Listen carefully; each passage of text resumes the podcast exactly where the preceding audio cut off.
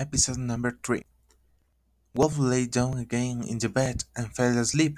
Inside Wolf's stomach it was dark and crowded. In inn, Red lifted her crown of flowers. She ticked Wolf's throat until he caught her up. Red grabbed onto Grandma's hand and pulled her out too. Wolf was still asleep, and they tied him to Grandma's bed.